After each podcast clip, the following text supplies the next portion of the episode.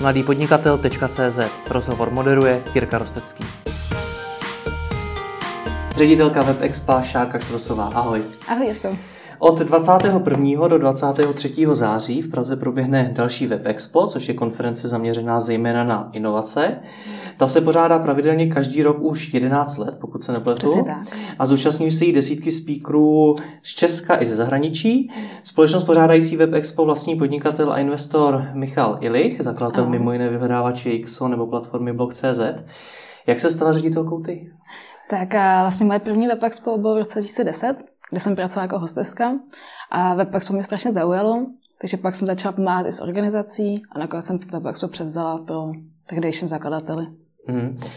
Co tě na tom tak zaujalo, že jsi do toho šla? Mě už tenkrát hrozně bavily technologie a ještě mám takovou takový koníček, že mě baví organizovat věci. Mm-hmm. Takže to vlastně splnilo obě moje očekávání a Každý rok je to vlastně zajímavá akce a je super něco dělat jako pro komunitu a ještě mě baví vlastně vzdělávání obecně. Hmm. Takže to splnilo spoustu mých takových jakoby za věcí, které dělám ráda. Hmm. Na druhou stranu WebExpo je velká konference, točí se tam nejspíš hodně peněz, je to obrovská zodpovědnost. Toho si se nebála? Tak vlastně moje první WebExpo v roce 2010 bylo, když už tam bylo tisíc účastníků. Hmm. Takže to bylo takový, že fakt jsem spadla do toho rovnou hlavou po rovnou hlavou. A ani mi to nepřišlo tak vlastně hrozný. Jak člověk toho neví moc na začátku, tak hmm. nevidí ty problémy a pak časem až teprve začne jako objevovat se vlastně jakoby to stěžení a takže ten strach tam jakoby moc nebyl. Hmm. Vzpomeneš si na nějaký svůj první fail v rámci WebExpa? Určitě třeba ví to, že člověk nemůže najít ty vysačky, když je zrovna hmm. potřebuje hmm. a spoustu spíš takových těch menších failů během té akce. Hmm. A naštěstí všechno se dá nějak vyřešit. Když člověk se zastaví, nadechne se a má kolem sebou super lidi, kteří s tím pomůžou. Kolem WebExpa se ale točí hodně lidí. Hmm. Proč ta funkce nakonec spadla zrovna na tebe? Teďka už jsem vlastně i jakoby nejdíl, takže znám tu konferenci úplně každý detailu, s tím, že si myslím, že moje výhoda třeba je, že jsem i začala fakt jakoby na tom nejnižším levelu a prošla jsem si všechny. Hmm. Takže třeba mě to hrozně bavilo i dělat hostesku, že člověk se baví s těma účastníkama, vidí, co jsou ty jejich potřeby, může se bavit, může zjistit, co třeba by ještě očekávali od té konference. Hmm. A pak vlastně jsem dělala dalších těch jako na, tý, na tom event managementu a pak jsem se učila i od Vaška vlastně, jak dělat ten program, jak třeba vůbec pouštět web a další věci. Hmm. Ještě vysvětlíme, kdo je Vašek? A pardon, a Vašek Stoupa je zakladatel WebExpa, hmm. který ho založil v roce 2008. Co to pro tebe znamenalo z hlediska tvý další kariéry, rozhodnutí jít do WebExpa? Protože ty máš celou svou kariéru před sebou, tak co to pro tebe znamenalo? A tenkrát vlastně jsem mě tolik nepřemýšlela, že jsem byla na vejšce a studovala jsem mezinárodní obchod. Hmm. A, ale pak vzpomínala to, jak bavila jsem cenu nedokázala vzdát a říkala jsem si, že mě chci vlastně pokračovat dál.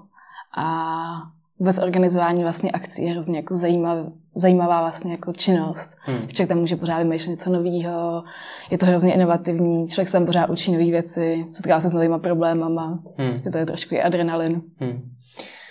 Co ta práce ředitelky takovéhle konference obnáší? Protože většina lidí vidí jenom to, co je vlastně vidět nejvíc, že je nějaká konference, má nějaký program, jsou tam nějaký lidi a že se to koná tři dny. Ale co obnáší celá ta práce tvoje? Tak vlastně Určitě tam moje jakoby nejtěžší práce a nejzajímavější zároveň je vytvořit ten program. Mm-hmm. Jak už jsi říkala, tak máme desítky zahraničních a českých speakerů, takže se snažím to udělat nějak vyváženě. Velká část je vůbec udělat nějakou rešerši, takže čtu různé knížky, blogy, články, koukám se na videa, i jezdím na konference vlastně a bavím se s lidmi z komunity a na základě toho domluvám ty speakery a to trvá víc než třeba i rok. Že někteří hmm. speakery mají plný program až třeba dva roky dopředu. Zvláště jako fakt světový, který rádi sem přitáhneme. Hmm. Dost často ani vlastně nejezdí do Evropy, protože to pro ně je docela daleko, hmm. takže jsem rádi, když udělají výjimku kvůli nám. Pak například třeba domů mám partnery, hmm. a to je určitě jako nedílná část vlastně konferencí, protože potřebujeme mít i tady tu podporu. Pak například prostory, tak ty se taky musí domluvat určitě aspoň jako rok dopředu, že ty jsou hnedka zabukovaný a přece jenom akce takovéhle rozměru potřebuje těch prostor víc, nejlíp je blízko sebe, takže nemáme zase tak velký výběr. A k tomu se váže pak nějaká technika, protože my třeba jsme vlastně v Lucerně, což je velmi jako starý prostor, a není úplně oče pro konference. Takže tam fakt domluváme veškeré věci, si stavíme sami, takže musím mít dobrého dodavatele a je to poměrně náročný. Hmm. No zaujalo mě na tom zejména to, že ty opravdu sama vymýšlíš ten program? Víceméně jo, ale je to opravdu jakoby komunikace třeba i s těma lidmi z té komunity a oni mi sami říkají nějaké svoje typy, co by rádi viděli, nebo jak říkám, jezdím na ty konference třeba do zahraničí. Hmm. Takže jak to probíhá? Řekneš si, teď čteš nějakou knížku, ve které je zajímavý téma a řekneš si, tohle to by bylo super na to mít přednášku, nebo jak to probíhá? Já většinou to jdu víc jakoby komplexně, mm-hmm. že si třeba řeknu, OK, tady máme prostě, je třeba naše vlastně téma, už není jenom webové stránky, mm-hmm. ale to komplexně celý internet. Mm-hmm. Takže si řeknu, OK, chci mít něco o tom webu, mobilní aplikace, pak tu máme celý svět a internet věcí a podobné věci. A řeknu si, tak tady mám nějakých 30 témat, který bych ráda pokryla. A buď buď mám přednášejícího, který přesně se mi tam třeba jakoby padne do toho tématu, a nebo pak je různě jakoby hledám na základě těch témat. Hmm. Samozřejmě občas na mě vyskočí nějaký zajímavý speaker, který se na úplně třeba nehodí, ale je natolik skvělý, že ho tam chci. Třeba vlastně loni jsme měli, jedna z nejúspěšnějších přednášek byl a Scotty Allen, který přijel s tím, že si vytvořil svůj iPhone ze součástek na čínském trhu. Hmm. A toho jsem potkal úplně omylem vlastně v coworkingu na Bali. A když tam přišel s tím iPhonem, tak jsem říkal, ještě tam musí být. Hmm. Jak do toho teda zapoješ tu komunitu? Vyhodnocujete nějakým způsobem, o jaký témata je teď největší zájem i třeba na základě ohlasu z předchozích konferencí nebo něco takového? Určitě na, na základě třeba feedbacku z konference, ale pak se s nimi jednotlivě potkám s těma lidma a oni sami přijdou s něčím, že by rádi viděli, nebo že tady ten problém řeší. Hmm. Pak třeba i to, co vidím vlastně u Michala Elicha v práci, tak on má další firmičky, tak třeba i s těma lidma se bavím, co vlastně jakoby ty programátoři mají problémy a takhle hmm. těch rozhovorů vlastně během toho roku vznikne hrozně moc. Hmm. Plus i třeba Twitter je plný různých problémů. Hmm. Takže co jsou teď takový ty největší témata, které jedou? Tak třeba v programování, tak hodně jede Vue.js, s tím, že je vlastně v Praze už byl první meetup. Takže a přivezeme jednoho člověka, co je z core týmu Vue.js, bude to Eduardo Morote. Mm-hmm. Tak na to se hrozně těším, to mi přednášku o animacích, ale právě o tom jeho Vue.js frameworku. A takže to je jako jedna určitě věc. Pak hodně jede virtuální realita, augmented reality, rozšířená realita a vlastně ten jakoby mix a řeší se, jak to bude vůbec dál fungovat. Tak třeba na to máme člověka, co si udělal kameru, která je právě propojená s tou virtuální realitou. Hmm. A ten bude povídat, jak o tom biznesu, jak si postavit nějaký svůj vlastní hardware. Hmm. Pak extrémně pořád jako frčí a umělá inteligence. Hmm. Takže na tohle téma tam máme taky přednášky. Třeba jedno zajímavé téma je vůbec emoce a umělá inteligence. Co bychom měli naučit ze stroje, jak by se měli cítit, nebo jestli vůbec by se měli nějak cítit a s tím, že jak by s vámi měli vůbec komunikovat. Takže hmm. tam jako, to se jako je teď trend, že se vůbec přibližují, stroje se chovají více jako lidi a naopak lidi se trošku chovají více jako stroje. Hmm. Ale, takže ty emoce by tomu měly pomoct. Hmm. A člověk by měl být jakoby, měl by to být pro něho jednodušší komunikovat s tou umělou inteligencí. Třeba v podobě toho hlasového asistenta od Google nebo cokoliv jiného. Jak je pro tebe při skladbě toho programu těžký sladit ty trendy, protože přece jenom v Americe jsou nějaké trendy, v Česku se říká, že jsme v mnoha ohledech pozadu mm. a to by se snadno může stát, že do programu zařadíte něco, na co třeba české firmy ještě nejsou tak připravený. Tak jak tohle to se ti daří vyvážit? Určitě se to stává i a je to třeba pro mě to těžký téma, protože naopak bych chtěla, aby jsme přivezli ty trendy třeba trošku dřív hmm. a dali jsme tím náskok těm českým firmám. Takže občas se to povede, občas samozřejmě ne. Třeba byt vůbec blockchain, co měl v roce 2012, když to ještě nebylo cool. Hmm. Ale myslím si, že to otevře vždycky oči těm lidem, co se o to zajímají a chtějí být inovativnější. A myslím si, že to je spíš výhoda než nevýhoda, že jsme třeba se předběhli. Hmm. Na co ty lidi vlastně jdou? Jdou za konkrétními tématy nebo jdou za konkrétními speakery? Víc mi přijde, že jdou za konkrétními tématy. Samozřejmě, když tam dáme někoho, kdo je fakt super hvězda, tak si řeknou, toho chci vidět, i kdyby tam mluvil o tom, jaký je dneska počasí. Hmm. Čili to bude mi určitě zajímavý pohled. Hmm. A my třeba i hrozně radíme, aby lidi chodili na mimo oborové přednášky. Protože si myslíme, a máme to i feedback od účastníků, že když jdou na přednášku, která se jich třeba tolik netýká, je trošku z jiného oboru, takže jim to mnohem víc pomůže. Hmm. Může jim to pomoct v komunikaci v týmu, protože dokážou chápat třeba toho vývojáře, jak se cítí a že pro něho není úplně jednoduchý říct, jaký je ten deadline, protože to je mnohem komplexnější, než jo, tady mám ten svůj proces, ten, se, ten udělám a za dva dny jsem hotový. Hmm. A nebo pak jim to pomůže třeba v další kariéře, že mají mnohem větší rozhled. Sice nej, ta specifikace je, ta specializace je důležitá, ale myslím si, že je dobrý mít ten přesah.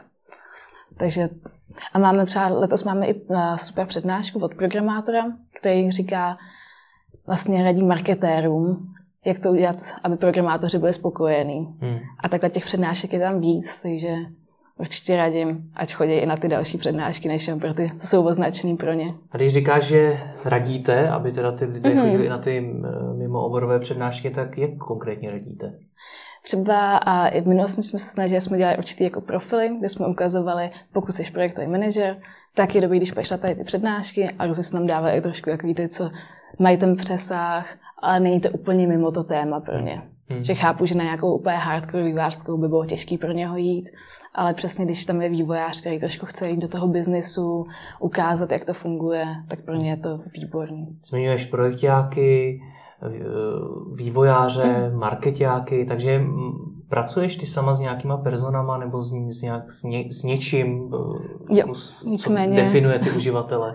Nicméně, když přesně vytvářím ten program, hmm. tak a mám nějakých 8 až 10 svých jakoby, person v hlavě, kteří tam chodí a snažím se pro ně ten program vytvořit, aby celý den vlastně měli přednášky, které je zaujmou. Deset jich až je? Až deset si myslím. Není to hodně, protože přijde mi, že dneska i ten trend eh, konferenci je takový být co nejvíc zacílený pro co ideálně nejužší mm-hmm. cílovou skupinu. A ty mi tady říkáš o deseti cílovkách. A vlastně vůbec první jako myšlenka toho WebExpa tak mm. byla, že chceme, aby na WebExpu se sešli lidi, kteří pak dokážou vytvořit tým, a ten dokáže postavit novou webovou aplikaci, mobilní aplikaci nebo vlastně celý projekt. Hmm. A na to potřebuješ přesně vývojáře, takže frontend a backend, a vlastně to, co vidíš a to, co pak stojí za tím, co vidíš. Pak designéry, taky už to není jenom o nějakém tom UX, ale už přece těch designérů jakoby taky víc typů, protože tam už taky máš aspoň jakoby nějaký tři persony reálně. Pak někdo, kdo rozumí biznesu, někdo, kdo ti bude dělat sales, online marketing, marketingu máš vlastně taky už jakoby spoustu z těch specializací. Takže už jen tady ty jakoby podskupinky ti hodí vlastně docela dost těch jako lidíček v tom hmm. týmu. Není výsledkem ale to, že každý téma jenom trošičku naťuknete, ale vlastně v něm nemáte prostor jít víc do hloubky? Tak ono, těch přednášek je tam hodně. Máme tam nějakých víc než 60 přednášek.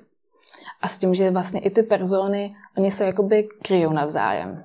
Třeba to, hmm. co potřebuje slyšet já nevím, marketák, tak vlastně potřebuje slyšet i třeba salesák. Hmm. Takže to není úplně tak, že by každý měl svých deset přednášek, ale oni se překrývají vlastně. Hmm. Ještě jedna věc mě k těm eh, deseti personám napadá, nevytváří to ve výsledku takový anonymní prostředí, protože když půjdu na hodně zacílenou konferenci, mm-hmm. tak tam se v tom oboru hodně lidí bude navzájem znát a už spolu nejspíš na nějaké konferenci byli, možná spolu spolupracovat a tak dál. Tady bude ale spousta různých lidí z různých oborů. Nevytváří to teda anonymní prostředí? A ve Paxpo určitě ne. Myslím, že naše největší hodnota je vlastně ta komunita a chodí tam pořád poměrně jakoby stejní lidi a vzniklo to vlastně fakt jakoby kolem těch lidí. Když se třeba, když vlastně vzniklo Web Expo, to tady vůbec žádná takováhle událost nebyla. Hmm. Takže většina těch lidí se potkali poprvé offline vlastně na Web Expo. A s tím, že tam dřív měli i ty přednášky a teď tam chodí jako účastníci. A pořád je to jako velká skupina vlastně vývojářů, kteří si potkávají i na jiných meetupech, na jiných konferencích a tam chodí, nebo naopak skupina designérů. Hmm. je vlastně tam přijdou skoro všichni designéři. A to samé je z toho biznesu. Hmm. A naopak tady je výhoda, že konečně ty skupiny se trošku jako prolnou a vidějte svoje jako problémy a naopak trošku začnou spolu víc komunikovat. Hmm. Říkáš, že tam chodí furt ty samý lidi. Uh, jak, jak se to publikum teda mění v čase? Jo, tak uh, to jsem trošku to. Určitě tam chodí i ty samý, ale zároveň i vlastně jakoby novější hmm.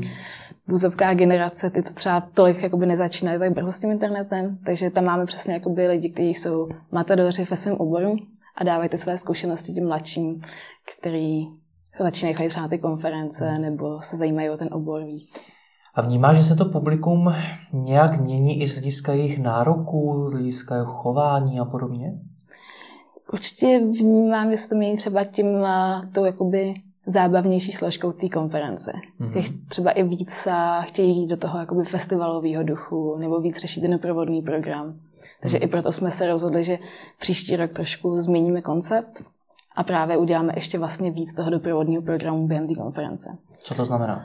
A už i vlastně teď připravujeme, že budou workshopy během konference, takže ty si třeba jako vývojář můžeš hacknout drona, to si myslím, že bude úplně jako super, že tam lítat 20 dronů v Lucerném Music Baru v jeden čas. Hmm. Jsem vlastně zvědavá, jak to bude vypadat. Hmm. A pak tam máme ještě dalších 6 workshopů a potom večer, každý večer máme Říkáme tomu party, ale nejde úplně party v tom slova v smyslu party, ale je to spíš o tom, že se lidi potkají, dají si to pivo, v klidu si pokecají co novýho, trošku spolu budou řešit i nějaký ty problémy.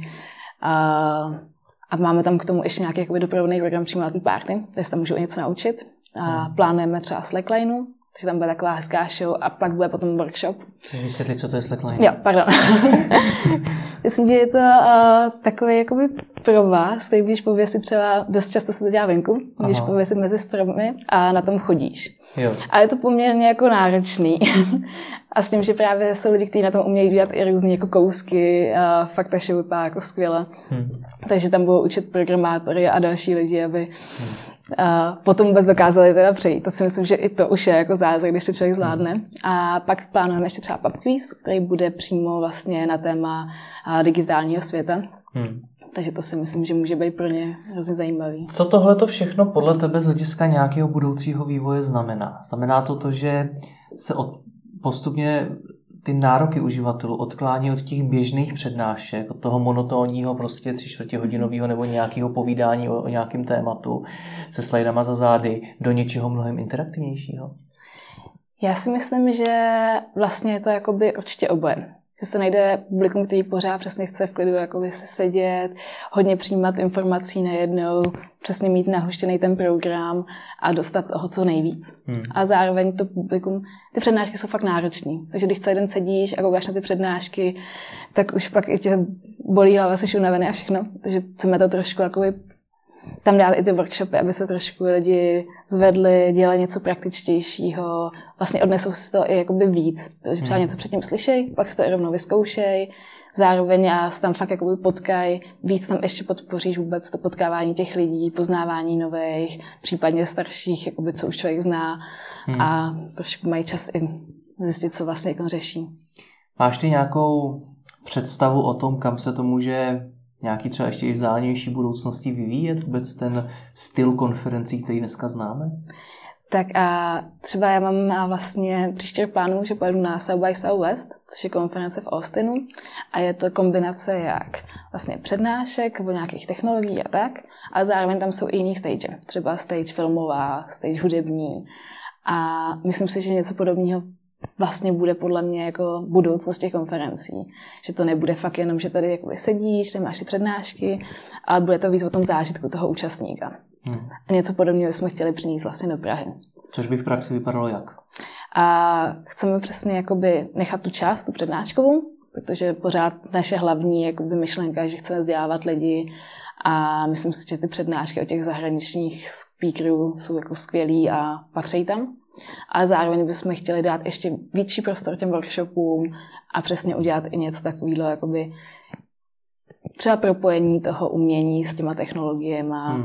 a podobný, jakoby trošku jiný ty stage. Jak konkrétně by do toho ty technologie promlouvaly? Tak třeba hodně promlouvají a vlastně teď dost do tý, třeba ukázat v architektuře, jak promlouvají do technologie. Hmm. Už jako, jak třeba použít virtuální realitu v architektuře, už jenom, nebo v prodejích, nebo ve všem možném. A pak si myslím, že přesně i třeba vlastně jako pro naše účastníky je zajímavé, jak se vůbec tvoří jakoby třeba ty filmy, nebo i ta hudba a všechno. Hmm. Vlastně dostat i nějaký takovýhle jako zajímavější přesah pro ně. Hmm. Pojďme zpátky na zem. Jasný. no, no, to není úplně vzdálený. tak kdy myslíš, že to, je to přijde? A vlastně příští rok bychom už chtěli trošku jakoby začít s tím konceptem, hmm. takže doufám, že příští rok už něco vymyslíme. Hmm. No v Česku je řada konferencí. Jak vlastně, co pro vás znamená konkurence? Myslím si, že v Čechách je spoustu přesně těch zaměřených konferencí a my jsme vlastně jediná, která má všechny obory vlastně ten jeden čas. Hmm. Takže tím pádem si k nám chodí vlastně účastníci, kteří chtějí mít ten přesah. Hmm. Takže to je naše konkurenční výhoda a tím pádem třeba konkurence je spíš v zahraničí. Třeba The Next Web je určitě konkurenční konference, nebo Web Summit, ten je víc biznesově zaměřený než my, a spíš vlastně tady tyhle konference beru jako konkurenci k nám.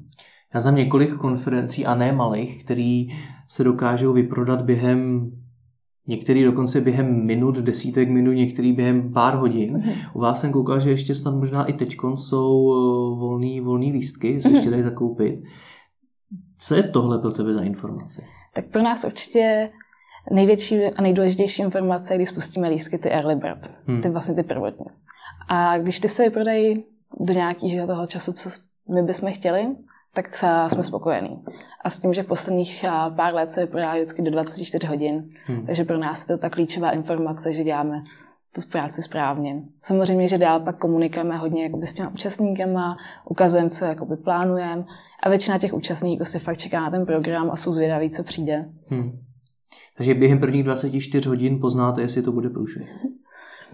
No, když to víme, že se máme víc snažit, aby jsme, hmm. že jsme třeba něco v té komunikaci neudělali dobře a hmm. máme přece jenom třeba použít i jiný kanály nebo tak. Hmm.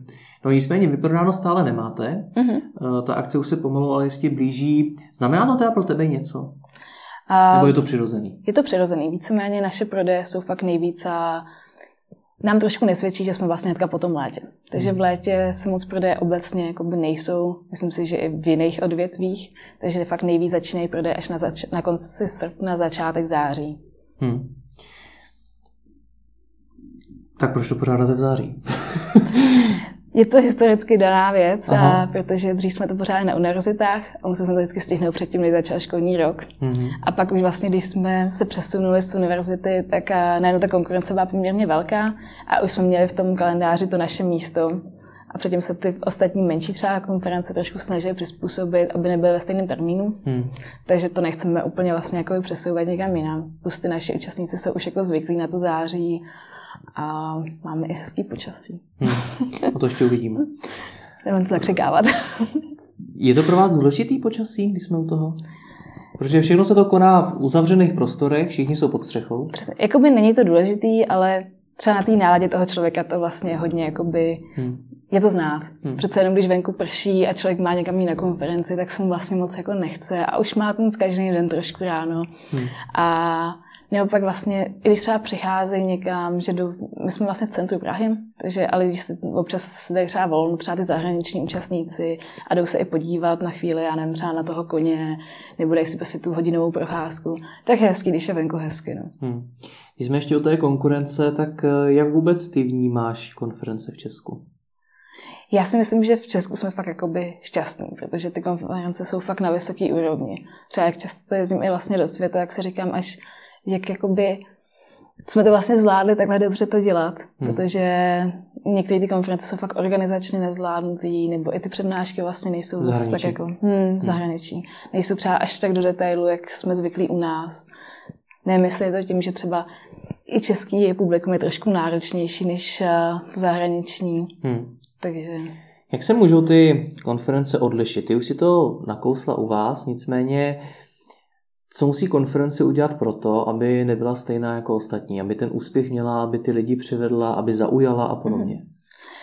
Já si myslím, že určitě je dobrý mít nějakou přidanou hodnotu pro ty účastníky v tom spíš jakoby třeba i tom doprovodném programu. Hmm. Vím, že člověk si říká, že ten program je určitě jakoby to nejvíc, s tím souhlasím, hmm. ale pak vlastně ten člověk tam stráví fakt celý dva dny a chce z toho dostat i něco trošku jakoby víc. Chce třeba večer se jít bavit, nebo chce se tam naučit něco úplně mimo, chce být prostě i překvapený. Hmm. Takže říkám, hele, i když tam dáte vlastně kouzelníka, tak je to vlastně něco jakoby navíc. A ale určitě, podle mě konference měly určitě jako mít nějaký svůj jakoby standard, pokryt skvělý program, dobrou organizaci a pak teprve vymýšlet nějaký ty hodnoty navíc. Už jen to, že je to dobře zorganizovaný, je vlastně jakoby skvělá hodnota. Takže platí to, že ty lidi tam jdou primárně za networkingem a za tím doprovodným programem? Já si myslím, že většina lidí, vlastně feedback od účastníků je, že ten networking je pro ně hodně důležitý. Hmm. Samozřejmě ty přednášky chtějí k tomu taky vidět, ale je to tak třeba půl na půl a někteří třeba i biznisově víc zaměřený lidi, jak to mají, že ten networking je pro ně důležitější. Opět, když to zase vstáhnu na tebe, co pro tebe tohle to znamená? Znamená to, že uh, ten program třeba nemusí být tak úplně šmrncovní, jak by si chtěla. Podstatný je to, aby tam bylo dobrý prostředí, aby tam byl dobrý ten doprovodný program a podobně? Já si myslím, že to jde ruku v ruce. Že určitě je hrozně důležitý i ten program. Že přece, když pak člověk jde nějakou přednášku, která se mu i nelíbí, tak pak je z toho jakoby zklamaný. Pusty lidi mají už na začátku poměrně jako vysoké očekávání od těch speakerů, od těch témat, takže určitě jako je důležitý ten program mít vymazlený. Hmm. Ale pak přesně je takový to, že člověk dá tu třešničku jako na tom dortu, když má ten zajímavý doprovodný program, nebo hmm. nějak udělá lepší příležitost pro to, aby se lidi potkali. Třeba my každý rok se snažíme mít nějakou konferenční hru, která je poměrně jednoduchá, ale zároveň tam je cíl, že člověk potká aspoň jednoho nového člověka. Mm-hmm.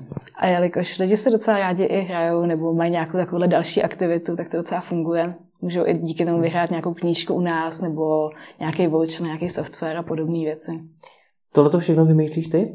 Většinou jo, mě to hrozně baví. to musíš v té hlavě nosit pravděpodobně hodně takových problémů v dobrým slova smyslu, který na tom místě chceš vyřešit. Jo. Jak si to prioritizuješ, nebo jak ty si to vůbec rozkresluješ, nebo jak to vymýšlení probíhá? Tak já mám, a, já mám hodně tabulek, takže mám třeba jako fakt velkou tabulku úkolů, co musí určitě proběhnout a zhruba kdyby tak jako měli proběhnout. A pak k tomu mám takový to, jako, že člověk se občas zamýšlí, že si fakt dám i jako dny, kdy si prostě řeknu, OK, komu půl jako přemýšlet a hrají si fakt takovou tu roli, jsem účastník, co od té konference chtěla. Hmm. A fakt jedeš si i ten scénář, přijdu na tu konferenci, co ráno řeším. Mám hlad, jsem nevyspalá, vůbec netuším, ne- neorientuju se to, je to poměrně hodně prostor. A takhle vlastně postupuju během celé té konference a píšu si, co ten účastník může mít za problémy. Fakt i to, že člověk bude čekat třeba frontu na záchod. Hmm. Co budu dělat na tom záchodě, v té frontě prostě. Jsem člověk, který si nechce povídat po ránu s cizím člověkem, tak tam byla dobrá mít Wi-Fi. A podobně jako vlastně maličkosti si člověk myslí, ale jsou pak jako dost důležitý. Hmm. Co se neodpouští na takovýto konferenci? Je to hodně jiný a vlastně jak v Čechách, tak v zahraničí. Přijde mi, že Češi strašně neodpouštějí fronty. Mm-hmm. V zahraničí to takový, že naopak lidi třeba využijou to, že jsou v té frontě a tam si networkují, ale v Čechách se to fakt neodpouští. Takže jak se zmenšuje počet front, nebo jak se zkracují fronty? Zkracují třeba například na té registraci, tak tam se hodně dá zkrátit, že těch registračních míst je třeba víc. Nebo vidím fronta, asi přišlo třeba víc lidí, kteří mají zrovna stejný příjmení hmm. a pošlu tam nějakou stezku navíc, ať pomůže. A případně jsou místa, kde třeba fakt nejdou zkrátit fronty. Hmm. Tak si řešíme, OK, tady budu stát v frontě, jakým zpříjemně tu frontu. Pojďme tam dát nějakou hru, nějaké občerstvení. Přesně, až tam kouzelník a dělá jim výkaly z karet, cokoliv. Co dál se neodpouští? Je ještě nějaká noční můra, který ty se vždycky před tou akcí bojíš? A určitě nejvíc vlastně je to, největší noční můra je technika hmm. za mě, protože přece jenom s tou technikou, když člověk udělá všechno pro to, tak občas to vypadne a přijde mi, že nikdo vlastně neví proč. Hmm. I vlastně ty specialisti. Takže... Máš to nějak pojištěný? Kdy se to stalo? Máme jako skvělou firmu, která za mě je fakt jako jedna z nejlepších. Jsme s nimi hrozně spokojení. Máme vlastně jako backup plány na všechno možné. Máme několik počítačů na každý sál, několik mikrofonů, Máme i prostě koupený spoustu další techniky, ale když se to prostě stane, tak hmm. nejhorším to speaker musí dát bez techniky. No. Hmm. Bude ta wi Bude. A půjde? Poběží rychle? Poběží rychle, těžká otázka. Ale... Takže to je kámen úrazu všech konferencí. A ono totiž je to hrozně těžké udělat, hmm. protože ono neexistuje vůbec příručka na to, jak vlastně zařídit, kolik těch zařízení tam jakoby má být. A když se třeba staví, ta... my vždycky stavíme naší síť. Takže stavíme, a to znamená, že tam musíš mít třeba určitý počet těch antén a dalších krabiček. Hmm. A nikdy není daný, kolik vlastně těch krabiček by si měl mít. A nejhorší na tom je, že to nefunguje, že čím víc krabiček, tím lepší Wi-Fi. Ale pak to naopak se zhoršuje, ta situace. Aha. A ještě záleží vlastně, kolik, ty říkáš, OK, bude to 2000 účastníků. Každý účastník má zhruba 2,5 zařízení, který připojí na Wi-Fi. A co ještě zrovna přijde třeba o 500 míň, nebo se nepřipojí spíš 500 lidí. Takže to vlastně jakoby hrozně těžký určit. Takže ta naše firma má už jakoby spoustu zkušeností z WebExpa, z, jakoby z jiných akcí, ale i přesto to není, že bychom stoprocentně řekli, garantujeme Wi-Fi. Děláme hmm. všechno pro to, aby byla co nejlepší. Hmm. Ještě k tomu, co všechno, to, jsou věci, které do určité míry máte, do určité míry nemáte pod kontrolou. Do jaké míry máte pod kontrolou ty přednášky, to, co ti mhm. spíše říkají? Tak já hodně komunikuju přímo s těma přednášejícími, takže třeba většinu českých přednášejících buď znám, takže vím přesně, jak přednáší. Několikrát jsem vlastně viděla jejich přednášky a dost často si voláme nebo si píšeme, co přesně budou přednášet. Pak je tu další vlastně skupina jiných českých přednášejících, který jsem třeba já osobně nikdy neviděla přednášet. Hmm. Takže s těma fakt děláme feedback sessiony, tomu říkáme. Takže vlastně i dneska a včera a předevčírem jsme už měli. Což znamená, že opravdu za mnou přijdu do kanceláře a dáme si večer, kde mi ukážou celou tu svoji přednášku. A tam pak já jim dávám feedback a ještě vlastně i ty ostatní přednášející, co se toho večera zúčastní. Hmm. A co se týče zahraničních přednášejících, tak tam je to poměrně těžší, takže tam se spíš jenom skypujeme a řešíme, co bude ten obsah, jaký jsou moje očekávání. A jsem dost často vlastně od všech zahraničních speakerů vidím nejméně jednu přednášku, co mě třeba v minulosti. Hmm. Plus někdy i potkám právě třeba, když jsem na té cizí konferenci, tak tam se potkáme, vidím, co oni tam přednesli, řeknu jim, OK, tohle je super, ale abych to třeba chtěla trošku jinak, protože naše cílovka nebo naše audience je trošku jiná. Hmm. A pak ještě určitě řeším, že oni musí posílat prezentace dopředu, takže vlastně i je procházím a koukám se, jak ty slidy vypadají. A určitě třeba naše podmínka je, že na konci nemá být VR hiring. to už je trošku trapný. hmm.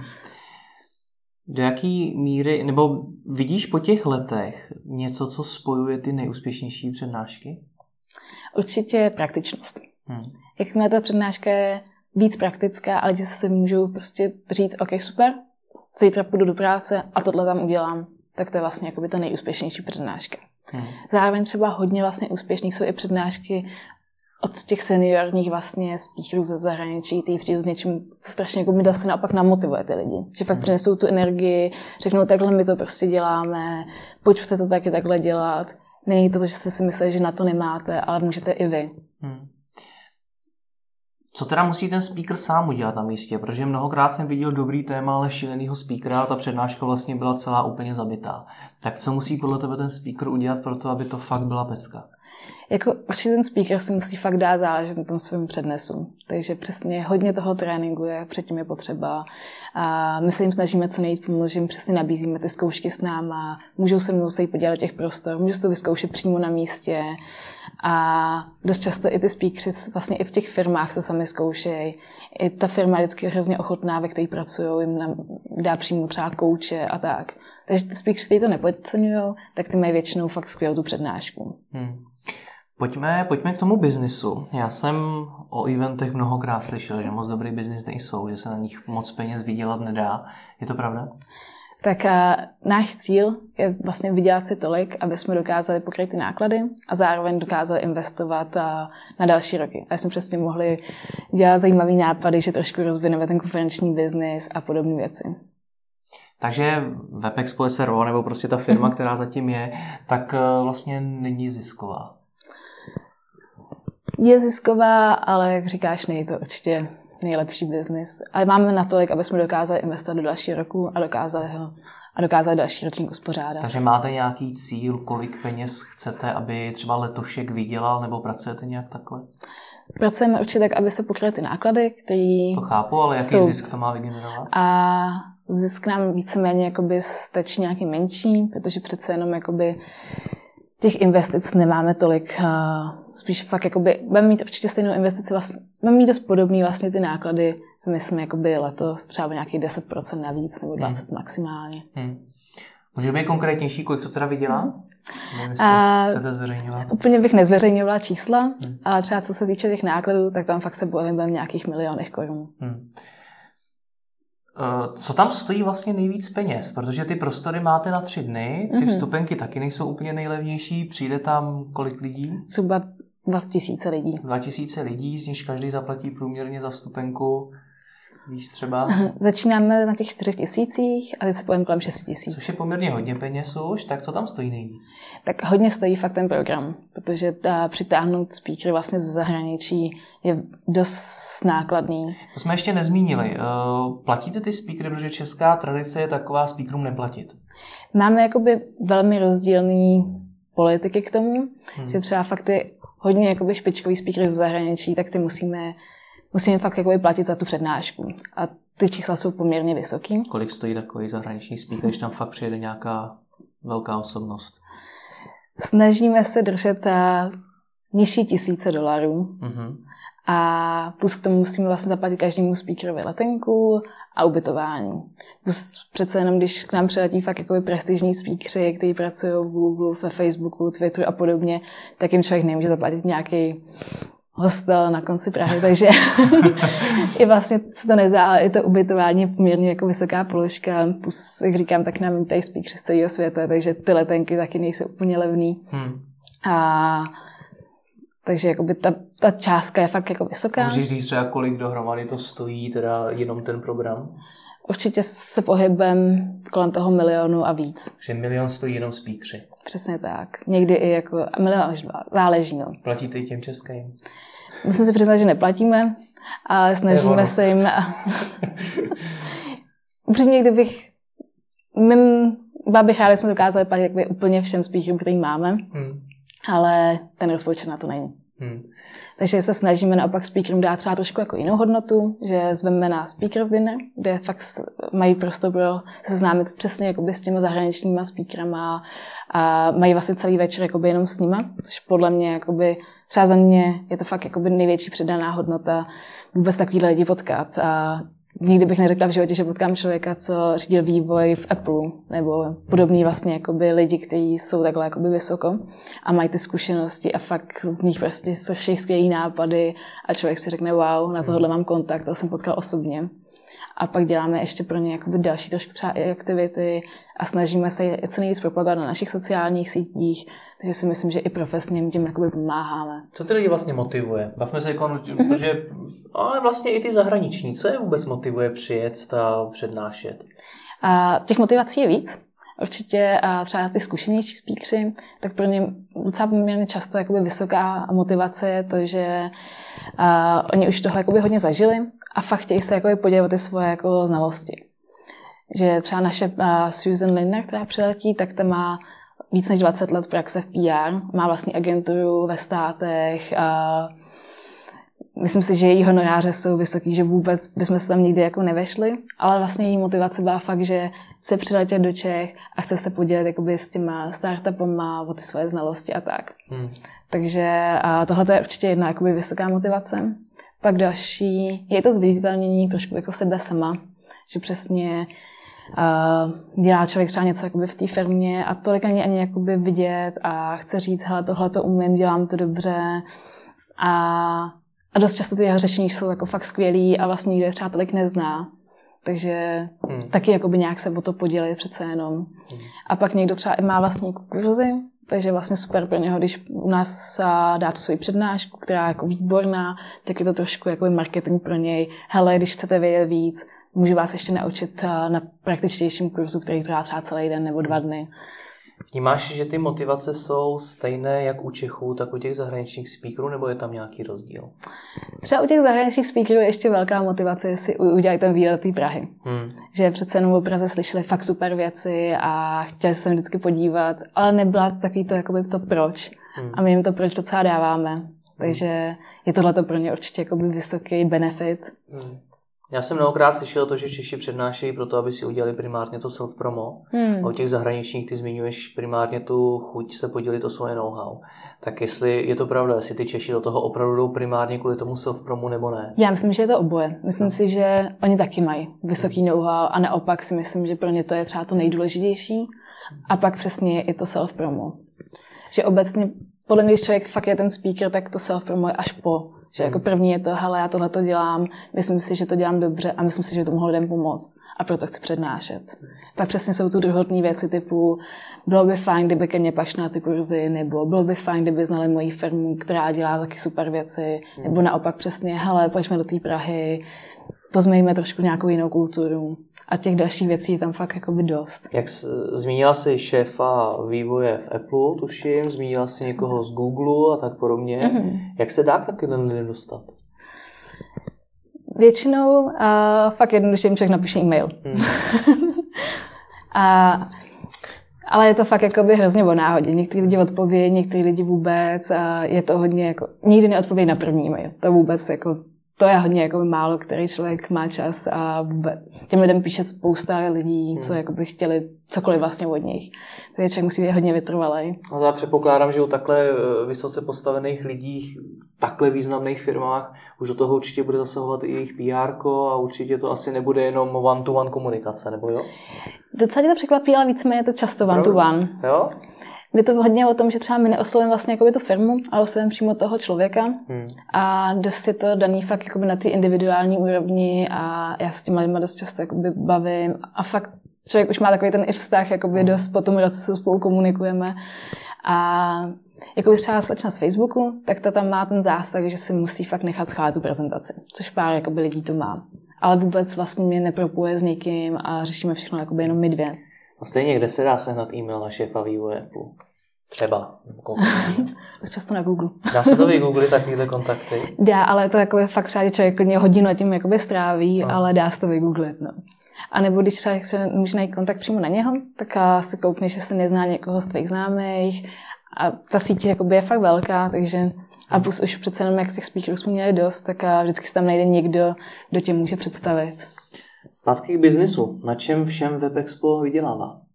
Tak a jak jsme zmínili, tak určitě nějakou tu část tvoří třeba to partnerství, takže tam nějaký příjmy jsou. Pak a hodně vyděláváme na vstupenkách a nějak, je to vlastně jako mix těch dvou věcí.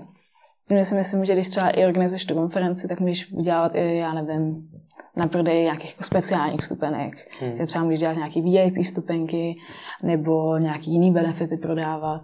Videa prodávat. Přesně videa prodávat. Jak to funguje, ty videa? A my třeba videa neprodáváme, hmm. protože si myslíme, že... A, a v minulosti jste to všem prodávali? Se na to prodávali jsme asi dva roky, hmm. ale vlastně nám to přišlo, že to není jakoby asi podle mě ty videa jsou lepší, když fakt jakoby lidi k ním mají ten přístup, že uh, těch videí vlastně na internetu je spousta. Takže vy všechno zveřejníte? Všechno zveřejníme. Není to ten důvod, proč tam na tu, eh, na tu konferenci vůbec nepřijít? Za mě, a vlastně i pro ty účastníky, tak vždycky říkají, že vlastně největší ta hodnota je přímo vidět toho speakera, zeptat se ho na ty věci přímo, jít za ním do toho. Máme ještě speciální vlastně trošku jakoby ty diskuze, že nemáme, když máš přednášku, tak nemáš to Q&A, hmm. ale pak máme speciální místo, kam jde ten speaker a zájemci od ty dotazy, tak si můžou půjít, jak dlouho chtějí. Hmm. Takže už jenom tohle je hrozně velký benefit a to přece jenom ty jako obrazovky nemáš. A plus, kdo se reálně donutí, aby viděl všechny přednášky. Takže za nás nám třeba naše data fakt ukazují, že na ty přednášky ukají víc naši účastníci, že třeba vidět tu přednášku a říkají si, je tohle jsem nechytil, chci se na to podívat znova, nebo naopak, tohle jsem nestihl, protože jsem byl na jiný přednášce. Jak se tohle měří, když říkáš naše data? A máme jakoby na webu tu vlastně klientskou sekci, že tam jsou lidi jakoby přihlášený, jo. takže vidíš, kdo tam jakoby chodí nebo nechodí. Mm-hmm. Zmínila si, že vyděláváte samozřejmě na partnerství, což mm-hmm. je mhm. široký pojem. Na čem všem se v rámci toho partnerství dá vydělat?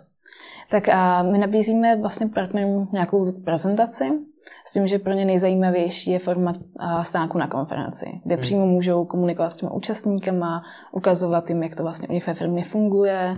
Myslím, i snažíme hodně pomoct, protože známe ty naše účastníky, chceme, aby ta spolupráce byla vlastně na obou stranách výhodná, že oni pro nás vlastně udělají super program pro ty účastníky, že mají tam třeba i různý malé přednášky, nebo ukazují tam nějaké hardwareové možnosti, třeba jak se neprogramuje motockou ruku, nebo použití VR. Teď třeba Essentia tam bude ukazovat a použití VR v tom smyslu, že zhmotní celý BMW a ty si budeš moc podívat vlastně dovnitř toho BMWčka a podobně jakoby vychytávky. Hmm. Takže tohle je pro mě určitě jakoby ta největší přidaná hodnota a ty účastníci fakt zjistí, jakoby, jak to u nich funguje v té firmě, jaká je ta kultura a co tam dělají za produkty. A je to taková jakoby, vlastně hezká spolupráce, že to není úplně, dáme všem, sem všude ty loga, ale spíš hmm. pojďme ukázat prakticky, jak to doopravdy je. Hmm. Přemýšlíš, zase se pokusíme podívat v budoucnosti, kam by se tohle to mohlo posunout? Co dalšího těm partnerům nabídnout? Já si myslím, že ještě víc za té interakce s těma účastníkama. Hmm. Že přesně, jak jsem říkala, že třeba to stavění toho BMWčka, to je jako skvělý příklad. Ale ne každý ten partner něco takového vlastně v té firmě má. Takže ještě víc jakoby vymyslet, co vlastně můžou těm účastníkům ukázat, co si můžou víc vyzkoušet.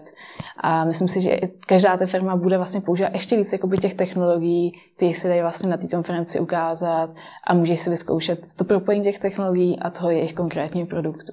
Hmm. A ještě poslední věc, která by mě zajímala, je marketing. Jak, mm-hmm. jak vůbec vy děláte marketing Web Expo? Tak a my máme na marketing vlastně agenturu, agenturu ULAB, se kterou jsme hrozně spokojení. A třeba je to jakoby asi víc částí. Hodně třeba komunikujeme s těma různýma komunitama, jak s tou naší v Čechách, tak se snažíme i hodně jít do zahraničí, takže tam komunikujeme už s různýma přesně komunitama, jak se týče vývojářů, designérů a různýma těma meetupama. A pak určitě hodně komunikujeme s našimi stálý, stálými zákazníkama. Že přesně posíláme, jaký jsou novinky, nebo nějaký typy, třeba co teď frčí za knížky nebo za videa. Takže to je jedna nějaká část. Pak hodně využíváme sociální média. Hmm. A v naší komunitě hodně a určitě Twitter. Tam si myslím, že asi nejvíc našich účastníků a nebo jsme třeba dělali i letos offlineovou kampaň, takže jsme měli takovou roušu se zmrzlinou, kde jsme vlastně zvali účastníky, ať se k nám přijdu na zmrzlinu. Vlastně jsme bíželi pár částí Prahy a plus další nějaké konference nebo meetupy. A říkali jsme, co vlastně chystáme letos na WebExpo, na co se můžou těšit. Hmm. Už jsme třeba poslouchali, co oni by vlastně chtěli vidět, nebo na co se vůbec oni těší a co řeší a tak. No a co letos teda? Jak, jak to zatím vypadá? Já už se hrozně těším na letošek a s tím, že letos jsme udělali i různé vlastně jako změny trošku. Takže a jak jsem předtím říkala, tak máme ty jakoby, teďka jsme měli tři cílový, takové tři větší cílové skupiny. Ten design, development a business. A říkali jsme si, že i vlastně ty že už to není aktuální, že ty témata už se hrozně moc jakoby překrývají. Hmm. Takže poprvé letos jsme mazali tady to označení těch přednášek a lidi a chceme tím podpořit víc to, že vlastně jako lidi budou chodit trošku na jiný přednášky než normálně, protože už tam nebudou mít ten label. Tohle je pro tebe, protože jsi vývojář. Hmm. Ne prostě. Takže a plus třeba vzpomněli přednášku, letos budeme mít třeba jak dělat texty na web to je přednáška, že člověk vlastně neví, kam víc zařadit, protože se to týká jak toho designu, tak i vlastně biznesu. Hmm. Takže proto už říkám, že ty labely vlastně nebyly aktuální a člověk to nemohl zařadit do té jedné škatulky. Hmm. A nebo nově připravujeme letos poprvé, a jsem zvědavá, jak to dopadne, a kurzy pro děti. Spolupracujeme s Make IT Today a jako už mám přihlášených nějakých šest dětí a můžou se češit. A třeba na omalovánky, které jsou spojené s rozšířenou realitou, takže se nakreslíš Spidermana, a použiješ tu aplikaci a víš, jak ti Spiderman leze později, nebo naopak nějaký zvířátko a třeba koníka, a prostě bude skákat koník. Hmm. Nebo si ti budou učit programovat OZO roboty, a budou mít základy programování ve Sketchi, ale tam budou mít i 3D tiskárny. Hmm. Já si myslím, že i spousta dospělých tam bude. Kolik vás vlastně dohromady je? Myslím, a... lidí, kteří se podílejí na organizaci WebExpo. Tak přímo jakoby ty, ty organizační záležitosti řeším hodně já. Pak eh, mám, takže jeden dohromady. Pak mám kolegy na materský a pak mám druhou kolegy na materský. Jo, takže jeden dohromady.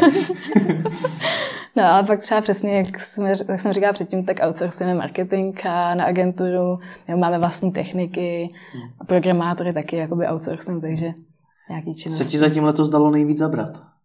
Tak určitě tvoření toho programu. A hmm. si myslím, že to je jakoby vlastně i trošku vyčerpávající úkol, protože to řešíš fakt přes rok. A přece když řešíš něco jako tak dlouho, tak je to fakt jako těžký.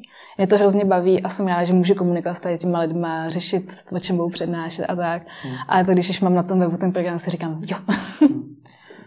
Rok na tom pracuješ, věřím, že to potřebuje spoustu úsilí, spoustu času, musíš kvůli tomu cestovat do zahraničí, určitě to bude extrémně stresový, zejména ty dny předtím a přitom. Hmm.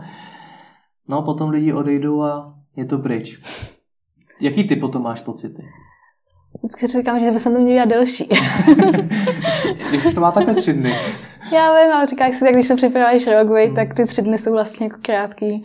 Ale vlastně jak už jakoby předtím, než začne vůbec to WebExpo, ten konkrétní rok, tak začínám připravovat to WebExpo pro ten další rok. Mm-hmm. Takže mám tam jakoby fakt jenom pár dní, kdy si řeknu, OK, teď dělám ty věci z letoška, dám si chvilku dovču a pak vlastně pokračuju už v tom dalším ročníku. Hmm. A co je pro tebe taky to ocenění, že se to fakt povedlo? Za mě největší je, když slyším vlastně od všech těch zájmových skupin, že jsou spokojení. A tím myslím jak účastníky, partnery, tak i vlastně ty moje třeba hostesky, co jsou na té akci. Hmm. Takže fakt jakoby to je to nejvíc. Takže největší radost ti udělá, když za tebou po akci někdo přijde, nebo co ti udělá největší radost? Tak i člověk, když vlastně jakoby slyší třeba ty rozhovory, že si tam něco jakoby líbilo. Máme i vlastně během akce, tak máme, a říkáme tomu wall of fail a wall of fame, ale tam můžou psát už během akce ten feedback. Hmm. Takže je to hezké a my to fakt jakoby čteme průběžně. Takže zároveň nám to pomáhá třeba ty fakt jako největší fuck upy řešit už během akce. Takže když někdo napíše, je špatný, já nevím, vzduch někde, tak hnedka už máme technikum, ale co tam děláte, vyvětrejte. A je to dobrý, protože fakt to můžeš jako během té akce ještě řešit. Hmm. Takže fakt si dáváme vždycky první den večer schůzku s, s těmi jakoby hlavními organizátory v těch sálech a řešíme přesně tady ty naše dva plagáty a říkáme, OK, co z toho se dá ještě vyřešit, pojďme to dát. Hmm. A naopak na té Wall of Fame to je jako super to číst, přesně tam různé věci, když nám tam pochválí. Třeba máme jako, jako věc, že máme thajský masáže na Webexpu, kde ti fakt masírují takhle ty, ty nejhorší jako party, co ti nejvíc bolej. A tam je hrozně vtipný u těch dveří stát a koukat se, jak všichni vychází s tím blaženým úsměvem. Takže největší radost máš z thajských masáží. To ani ne, ale vlastně jako ze všech těch věcí, jako co jsou spojený. Plus uh, musím i pracovně chodit na ty párty, což je teda fakt těžký. a tam se člověk baví s těma lidma a přece jenom tam fakt dostane ten jako upřímný feedback, hmm. že se nebojí říct, hele, tohle se mi líbilo, tohle naopak třeba zlepšete. Hmm. No tak ať to letos vyjde, moc ti děkuji za rozhovor. Díky moc, taky díky za rozhovor.